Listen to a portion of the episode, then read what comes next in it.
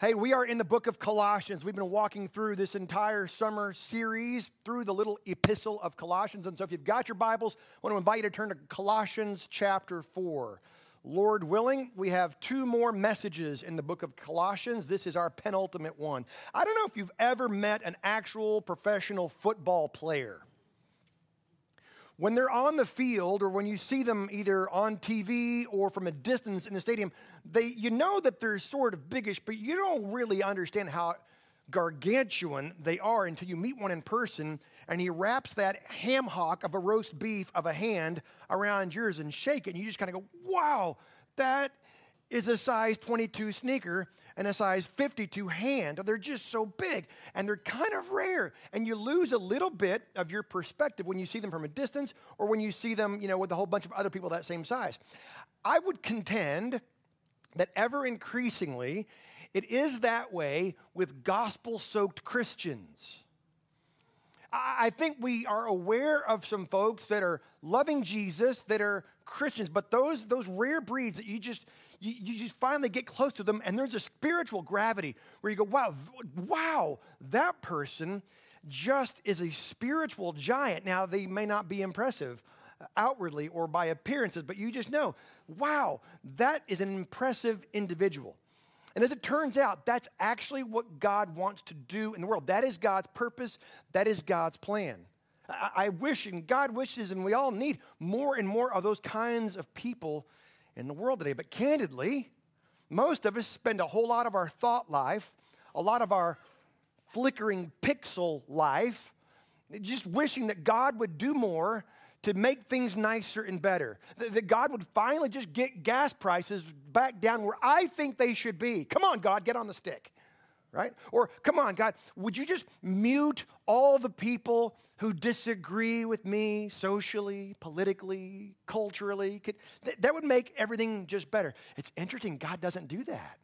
God has a different plan. Maybe that, that God would put a stop to all of the violence, all the disease, all the pain, all the death in the world. Interestingly, God does not do that in this age. Now, as it turns out, in his wisdom, God works through the gospel in the midst of all those brokennesses, all those badnesses, God continues to work individual by individual, relationship by relationship through the gospel. What he really wants is billions of little instances of the gospel walking around demonstrating the glory, the grace, the mercy of God himself. And so that leads us to our big idea from this morning in Colossians 4. It goes very simply like this Be the gospel. There's your exhortation, there's your imperative, there's your instruction, there's your admonition and your encouragement. Be the gospel. Now, how can I say that? Because at this church and at this campus, we say this all the time, hopefully at least several times a week. The gospel is the good news, the great story, the awesome announcement of what God has done in Christ to redeem us to himself and to one another. Now, I want you to pair those definitions with what I just invited you to do, which was to be the gospel, the, the personification, the embodiment, the personality of what it looks like for a person to walk around because of the good news, the great story, the awesome announcement of what God has done in Christ to redeem us to himself and to one another. Now, increasingly, if we made that our goal, a whole lot of things would change in our families and our individual lives and our church, in our community. Now, we're going to borrow from this book of Colossians to help us understand more precisely, more practically, how to be the gospel. We are in this book of Colossians, the theme of which is the supremacy of Christ. Since Jesus is preeminent, since he is primary, since he is principal, since he is supreme, that sort of settles every other issue. The one who has given us, who is himself the gospel, now calls us to be. And so, one of the very practical outworkings of the book of Colossians is confronting and correcting conflict with the kingship of Christ. So, it's not a place when we come to church for us to debate this issue or that ruling or that situation or those circumstances. It's to go, well, hold on a second. Jesus is king, and he just so happens to be a death proof king who loves me and is for me, who loves us and is for us. So, if we were all being the gospel, a whole lot of those tensions and opportunities for consternation would actually be obliterated and evaporated. So that brings us at long last to Colossians chapter 4. I'm going to begin reading in verse 2. How are we to be the gospel? Colossians chapter 4, beginning in verse 2. Paul says, continue steadfastly. Some of your translations might say, be devoted or devote yourself. I like all those translations, they're all correct.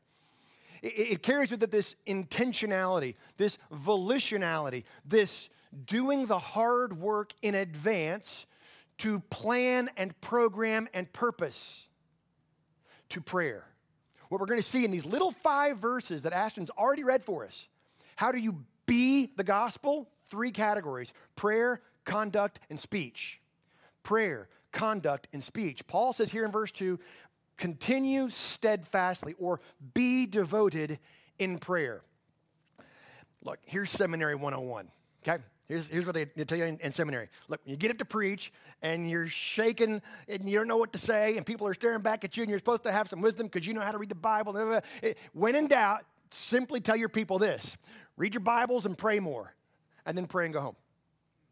It's kind of what this feels like. Like the, the lesson obviously is just going to be you should pray, and that's true.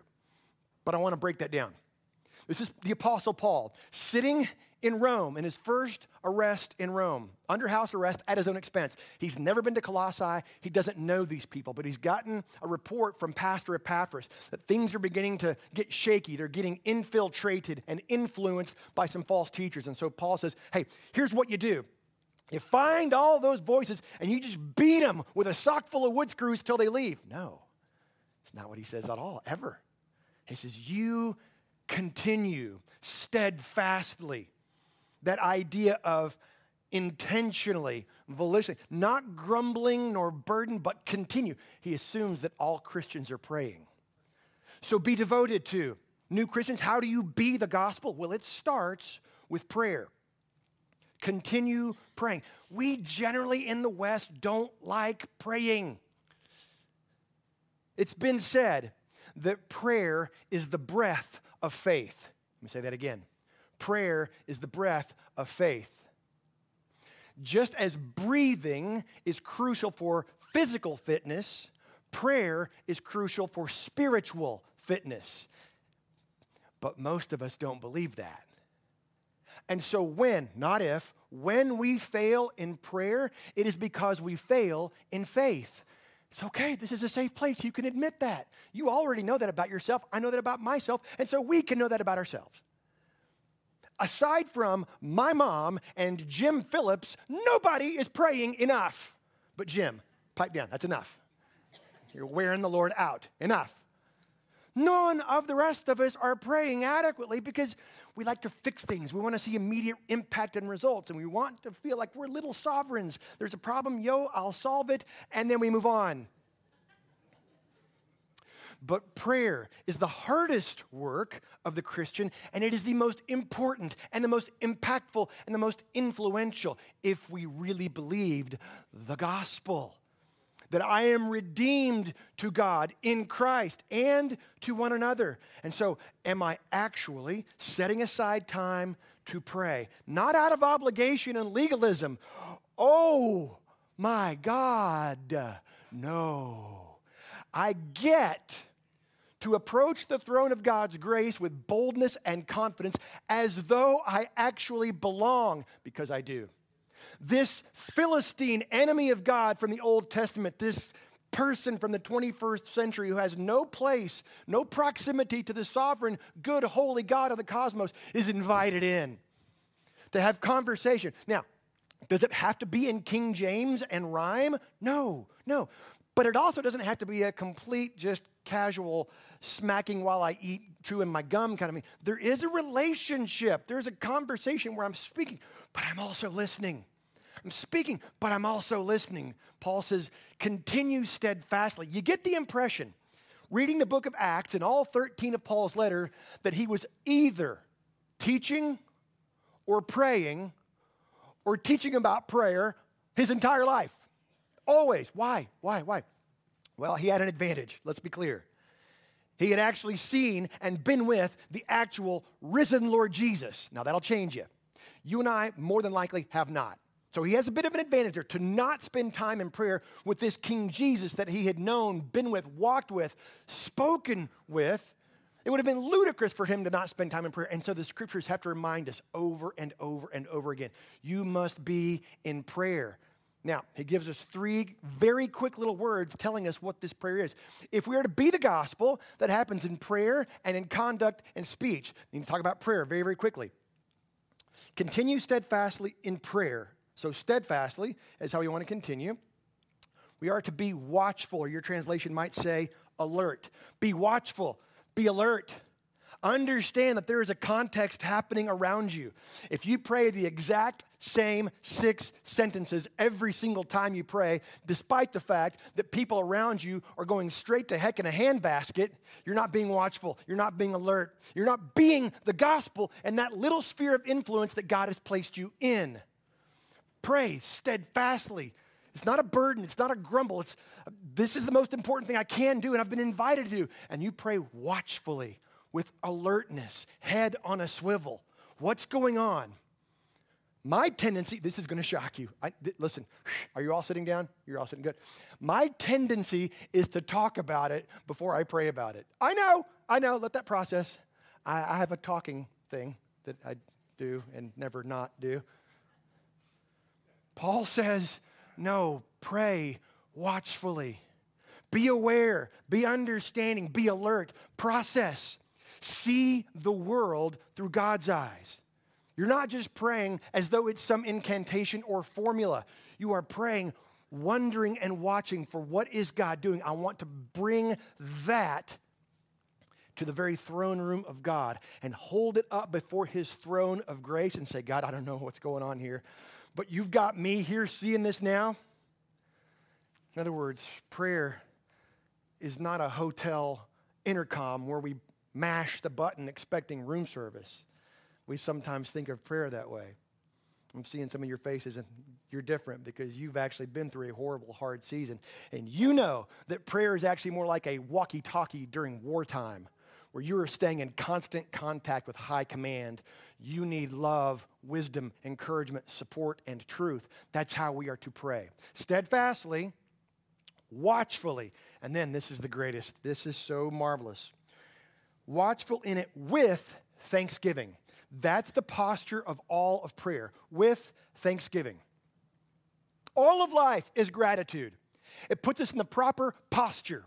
There is nothing good in me, David says in the Psalms. There is nothing good in me, Paul quotes that in Romans. Anything good I have whatsoever comes to me by God. At my greatest, all I am capable of producing is filthy rags and garbage. So anything that I think is good, I love the smell of rain. Praise God. I love a little bit of cloud cover in mid July. Praise God. I deserve nothing. I am entitled to nothing. And so I live with thanksgiving and gratitude. Or when, not if, when I drift and descend out of thanksgiving, I volitionally seize that back and say, But my God, you love me. You are for me. You love my family. You love my church. You love my community. You love your son, Jesus, and you find me in him, and there is gratitude. But not only that, there's an agency syntax to this grammar. Let me explain. Paul says, Every time you pray, you pray with thanksgiving. Now, he unpacks this a little bit further in Philippians 4, but what he means is when you pray for whatever's going on, your own personal health, the relationship that's fractured with a family member, financial dismay, whatever it might be, you pray with thanksgiving. It's more granular than you might even think. It is you pray thanking God for every conceivable outcome. And it takes time and you might not be as productive otherwise. Oh, you'll never be more kingdom productive than when you pray and you take the time and the effort to thank God for every conceivable outcome. Lord God, we just got the call from our doctor and the diagnosis is unclear. I thank you for whatever that's going to be discerned to be. Because if it goes that way, you are good. You love me. You're for me. You love that person. I thank you for that. And the opportunities you're going to bring that we can come closer together, that we can share the gospel with those around us, that we can see your hand at work. I thank you. God, should the diagnosis be something different and there's full remission? we thank you for that. We thank you because you're good and we don't deserve that. We don't deserve this life, but while we have it, would you continue to allow us to walk in wisdom? And you pray. Let me just tell you, that is some of the greatest therapy you can give your mind and your soul in all the world. Just taking the time. By the way, it's also cheaper. Where you just pray, thanking God for every conceivable outcome in your marriage and your parenting, dealing with your aging parents with financial situations, health situations. You pray thanking God for every conceivable outcome and watch as God does a transformative work in your heart and your mind and your soul and your relationships. See, prayer helps us to be the gospel. Moving on, verse 3. At the same time, he's going to get more specific. Pray also for us. What? This is the Apostle Paul. This is Hebrew of Hebrews, Pharisee of Pharisees, studied under Gamaliel, and then, just to top it all off, he spends at least three years in the deserts getting direct instruction from the risen Lord Jesus. And Paul says, Man, would you pray for us? Now, what comes next is a bit of a shock to me, right? At the same time, pray for us. So pray broadly for your individual circumstances and situations. But then Paul says, hey, back here, 200 miles to the west, I, I need you, little church in Colossae that I've never met, but you are my eternal siblings. I need you to pray for us that God may open to us a door of this prison and I can run out of here like a scalded ape. No, that's not what he says. Isn't that amazing? That's how I would be praying. God, get me out of here. Do you not remember that I'm the apostle of the Gentiles? I'm going to write 13 epistles. I'm kind of a big deal. You need to get me out of here. Oh, see, Paul already knew. He'd already been in prison in Acts chapter 16 in Philippi, and God shook the prison and opened the doors. That's a tip off that God wants you to leave. If God didn't want him in prison, that would be the last place Paul would have been. Paul seems to understand that. That's hard for me. When I'm in a resistance type of setting and I'm not feeling like I'm going how I think I should be going, I have to remember oh, if Jesus wanted to shake the doors and blow me out of here, he would totally do that. Paul says, no, you pray that God may open to us a door for the word. Are you kidding me? This is the Apostle Paul. He speaks, people get saved. He wipes his forehead with a handkerchief in the book of Acts. People grab it, they get healed and saved. But Paul understands, again from Acts 16 in Philippi, as he approaches this woman named Lydia, God had already opened the door upon which Paul was knocking. If God doesn't open a door, then it's just noise and gibberish. And so Paul involves this little church in Colossae, pray for us. In the same way, we get to pray for what's going on in Sierra Leone, that those little hearts, the doors of those little hearts would be opened, that the truth of the gospel would come in and transform people. That they would open a door for the word to declare the mystery of Christ. That's what Paul wants to do, to be able to continuously declare the mystery of Christ, that a door would be open for that. By the way, that mystery of Christ, just so you know, is on account of which I am in prison. Why is Paul in prison? Because of the mystery of Christ. I need to unpack this super quickly because this is a technical term. Paul on his missionary journeys begins in Acts 13 and 14, and he goes all the way through Galatia. He goes back, starts a second missionary journey. He re encourages the churches, goes back all the way into Europe. And every time he goes to a new town like Pisidian, Antioch, or Lystra, or Iconium, or Derbe, or Philippi, or Thessalonica, he goes to the synagogue, except for in Philippi. And he preaches, he says, You guys, you guys, you guys, remember the Old Testament? Yeah, we like that stuff. Oh, I do too. It talks about the coming of Messiah. Yeah, we wish he would come. Paul goes, No, let me tell you, he has come. It was Jesus of Nazareth. He lived, he died, he was buried, he's risen again, he's ascended on high. It's Jesus. And they go, Hey, that's interesting. Tell us more about that. Paul says, can, will, do. He goes away, comes back the following Sabbath and goes, You guys, remember I was telling you about this Jesus of Nazareth? Yeah, which one was he again? Oh, the Messiah. Right. What's going on with him? Well, he's done it. He's the very Son of God, and He's human, and He takes away the sin of the world. And not only that, you guys, you guys, you guys, you guys, He also includes Gentiles. That's the mystery of Christ, is that He includes Gentiles. And at that, the Jewish leaders would pick up rocks and begin to throw them at Paul's face. So much so that he goes back after a second missionary journey. He's in Jerusalem at the temple. There's an Ephesian man named Trophimus who is a Gentile, and they assume that Paul took this Gentile into the temple courts. Paul didn't. And they lose their minds and they seize on him to kill him. The Romans save him and escort him ultimately all the way to Rome because Paul appeared to Caesar Nero. We find out in Philippians where he also writes this little letter from prison, is that even the members of Caesar's household are coming to faith. God knows exactly what he's doing. And so Paul says, please continue to pray that a door would be open where I can declare the mysteries of Christ. Verse 4 that I may make it clear which is how I ought to speak. Now, ought is not just ought, it is obligated. It is my requirement, it is my job description. That it will be clear whether I'm talking to Emperor Caesar Nero or to one of his guards or some street urchin in the middle of Rome. That I will make it clear. See, let me, let me, let me help with this.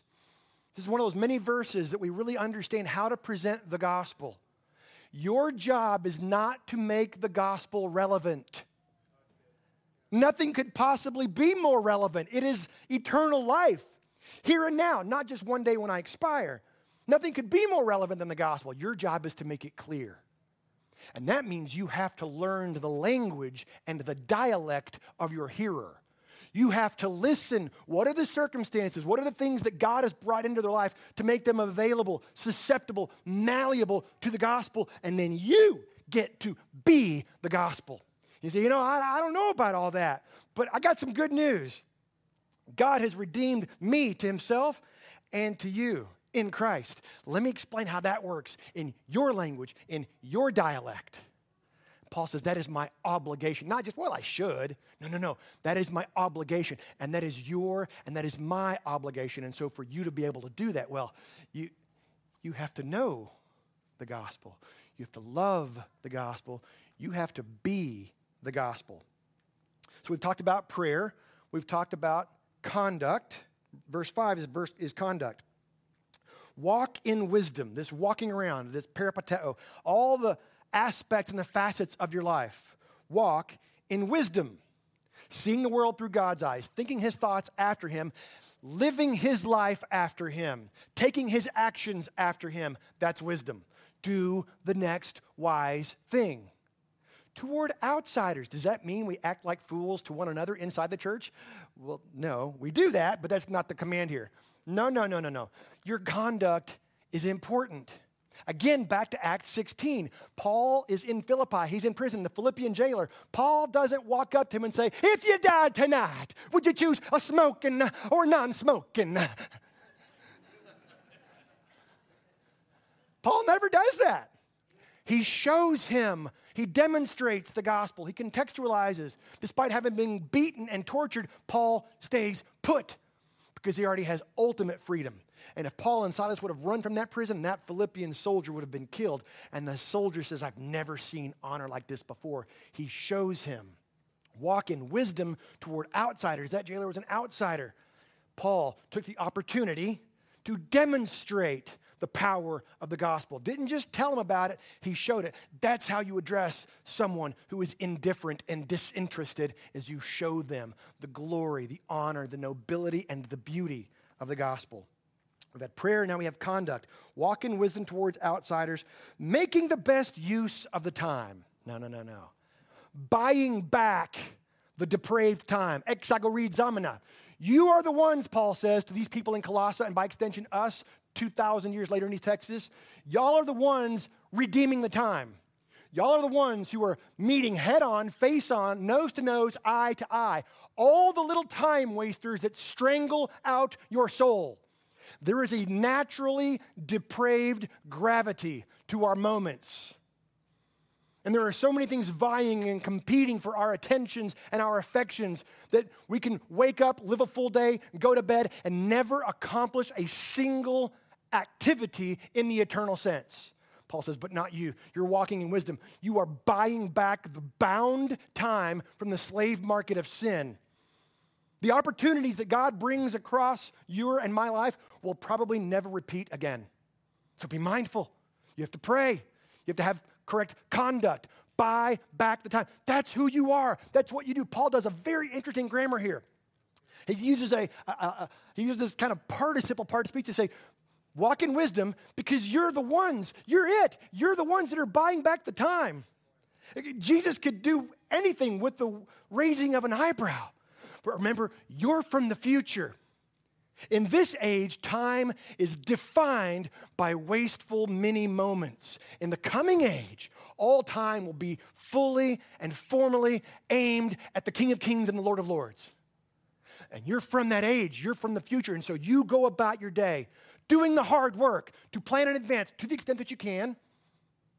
I want to redeem this time and not allow it to be wasted because, Lord Jesus, you are worth this. And then the outside world sees that and goes, wow, that's amazing. I've never seen anything like that. That's incredible. Verse 6, we've had prayer, we've had conduct. Now, verse 6, let your speech always be gracious. Don't you hate it when the Bible just stabs you in the face? like, hey, Eric, stop talking. Okay, I know, I know.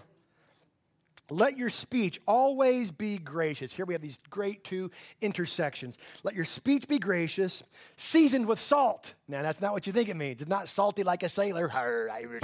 No, no, no, no, no, no, no. Make it zesty, make it clear, make it compelling. Make it so that it actually seems as though you really do care what you're talking about. Let your speech be gracious. Your speech has to be gracious, assuming the best, giving the benefit of the doubt. Listen, there's a whole lost world out there that all they assume of evangelicalism and Christianity is that we're just going to tell them the bad things that they're already doing. Their problem is not a lack of information. Psalms say it, Proverbs say it, Romans says it. God has written his law on every human heart and conscience. They know. Now, some rebel and some revolt. It's not our place necessarily to say, hey, did you know that we think that's sin? They got it. They don't care, perhaps they got it. But what they are not used to is seeing speech that is gracious, that is zesty, compelling, that is drawing them in. Paul says, You guys out there in Colossae, I know you're getting bombarded with heresies and with false teachings. Speak with grace. That can only come with confidence. That can only come with understanding the gospel so that you will be the gospel. Prayer, speech, or prayer, conduct, and speech so that you may know how you ought to answer each person. See, God's never going to allow you to just can the gospel and do your ABC track, whatever, every single time. No, no, no, no, no, no, no, no. You will have prayed, you will have engaged in proper conduct and speech, and God will bring people across your path because you will have been praying, like Paul teaches us, for opportunities in which the mystery of Christ can be declared. Well, what do we do to take away from this? Four very quick implications on these five verses, super quickly. Four summary implications or applications. One goes like this This life matters. Now, for the observant amongst you, you might recognize hey, wait a minute, you used that one last week. That's true, because it's still true. This life matters. Hopefully, by now, we see in Paul's letters, and specifically here in Colossians, there's a lot of front loading in the first half of his epistles, followed by a second half that deals with very practical stuff like doing, doing that Christ like stuff while we live. There's a reason we aren't raptured directly into heaven the moment we are converted. That's because heaven, in a sense, is raptured directly into us in this here and now, in this fallen age, so that we get to live like that was actually true. Like Jesus is living his life in and through me because he is. As General Maximus Decimus Meridius, that great theologian from the movie Gladiator, says. What we do in this life echoes in eternity. You weren't raptured to heaven when you were saved.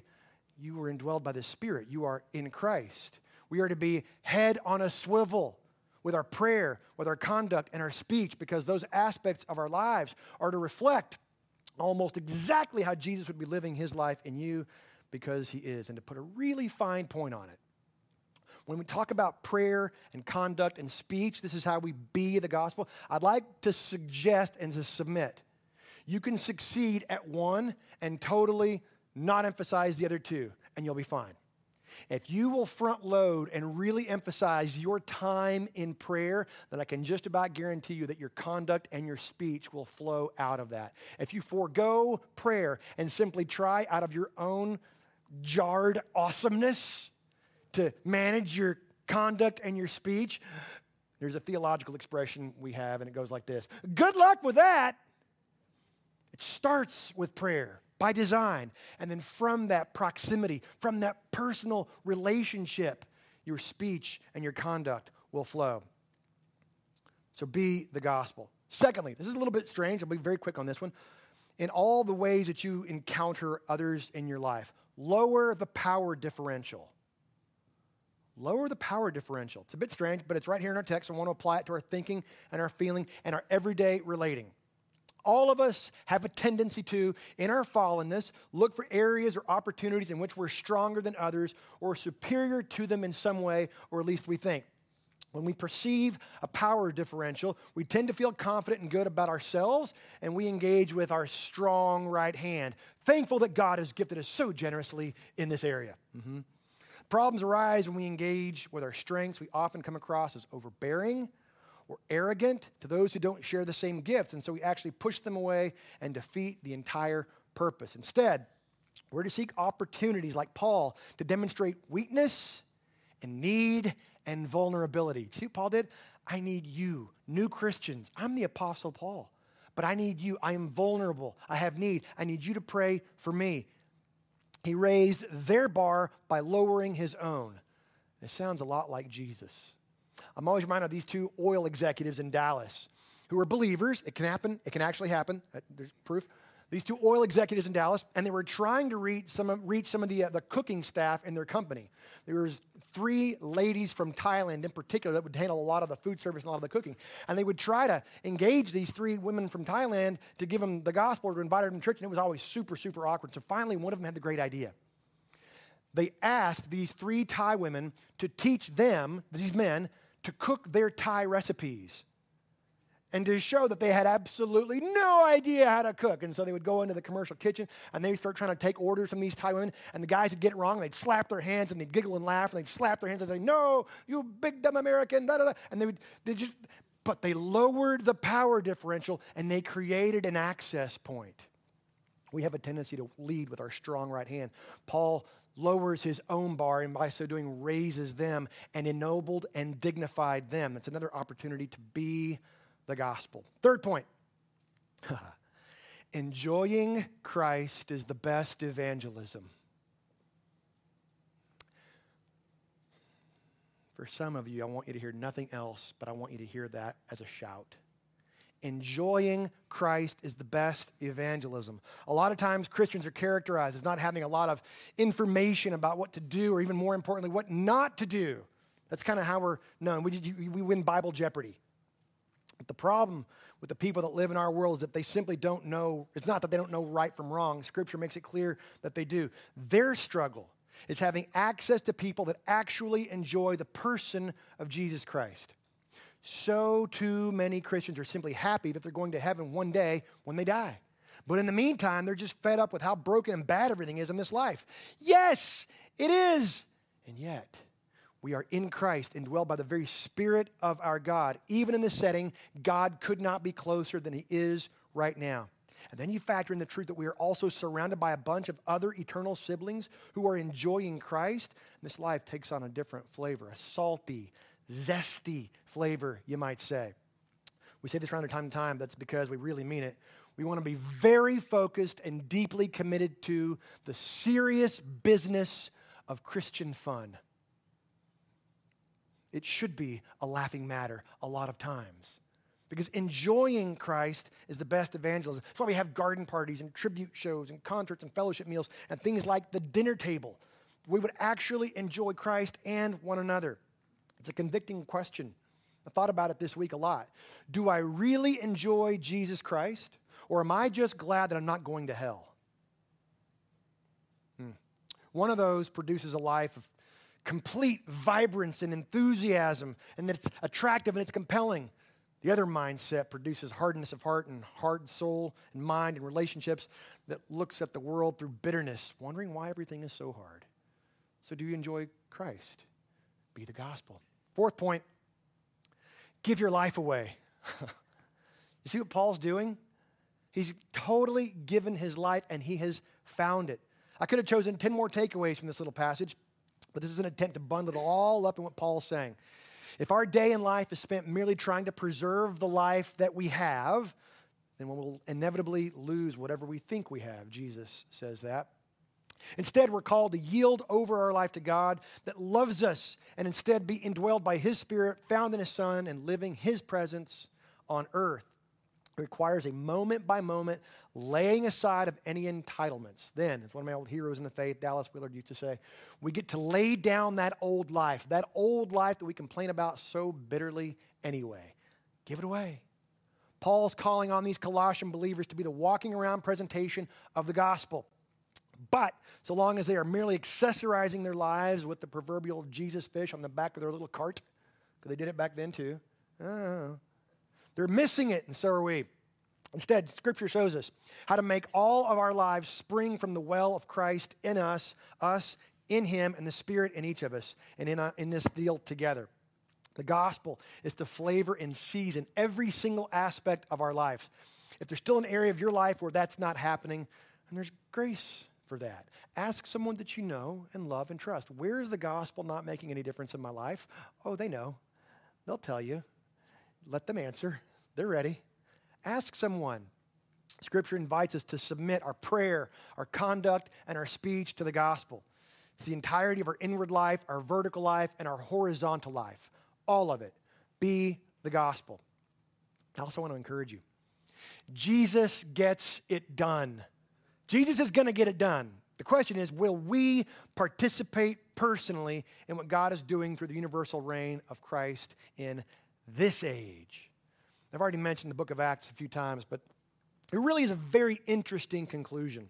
At the very end of the book of Acts, we find Paul still in prison where he wrote this letter Philippians, Ephesians, Colossians, and Philemon. This is how the book of Acts ends. Paul, this is verses uh, 28, verses 30 to 31. Paul lived there in Rome two whole years at his own expense and welcomed all who came to him, proclaiming the kingdom of God and teaching about the Lord Jesus Christ with all boldness and without hindrance. what an amazing blessing.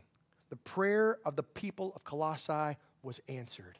Paul said, I need you to pray for me. And they did. Probably unknowingly, unwittingly, God was hearing that and he was doing precisely what Paul asked for them to pray. God was getting it done. And so when you are praying, in your conduct, in your speech, you and I have no idea what all King Jesus is doing in and through it, but he is. So be the gospel. Let's pray together.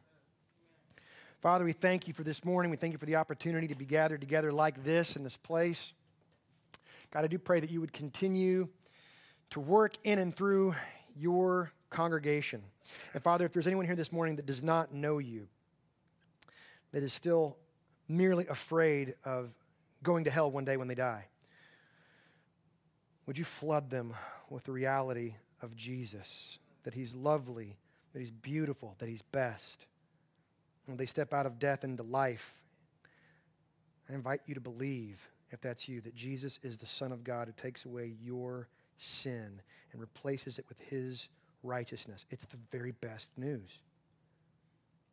And now your life takes on a, a sphere of meaning, purpose, influence, and impact. For the rest of us, Father, would you also remind us that this life matters and that we are to be about enjoying Christ through our prayer, our conduct, and our speech. Would you have your way with us, Father? We pray all these things in the power of your Spirit and in the name of Jesus. Amen.